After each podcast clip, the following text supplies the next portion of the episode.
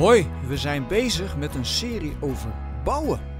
En dan kun je natuurlijk niet om een van de belangrijkste bouwwerken uit de Bijbel heen. Natuurlijk, de tempel. Er staat nog een stukje muur van de tempel in Jeruzalem, de klaagmuur, maar dat is niet van de tempel die koning Salomo heeft gebouwd. Dat is van de tempel van Herodes. Naast een heleboel slechte dingen deed hij ook een paar goede voor het volk.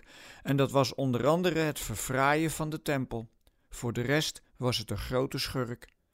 Maar de tempel van Salomo is verloren gegaan toen de Babyloniërs Jeruzalem veroverden en de hele boel platbrandde. Wat ik altijd zo mooi vind aan de verhalen die over de tempel gaan, in het boek Koningen, dat is dat er altijd het besef is dat God er niet letterlijk in woont.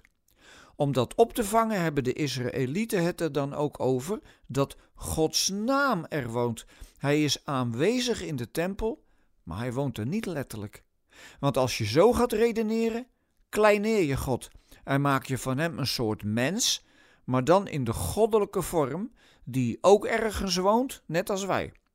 En dat is nu precies het grote verschil met de tempels en de altaren en beelden van de afgoden.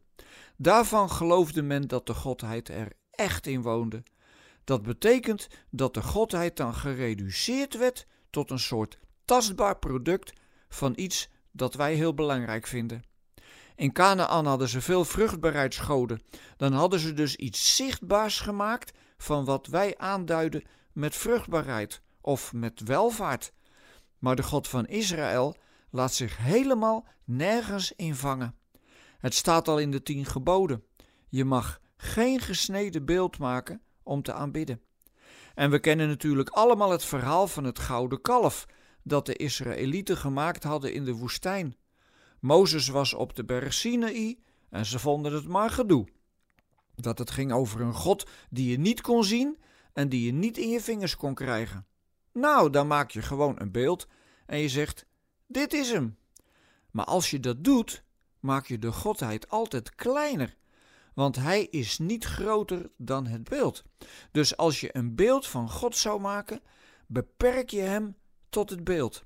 Terwijl Salomo in zijn gebed bij de inwijding van de tempel al zegt: Zelfs de hoogste hemel kan u niet bevatten.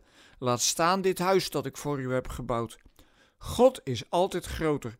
Dat geldt ook voor onze denkbeelden en opvattingen over Hem. Die mag je hebben, als je maar beseft dat God dus altijd groter is dan wat jij over Hem meent te weten. Dat is heel goed om in de gaten te houden, want dan leer je ook om je eigen mening wat te relativeren en er anderen niet mee om de oren te slaan. Want voordat je het weet, ga je zelf op de troon zitten.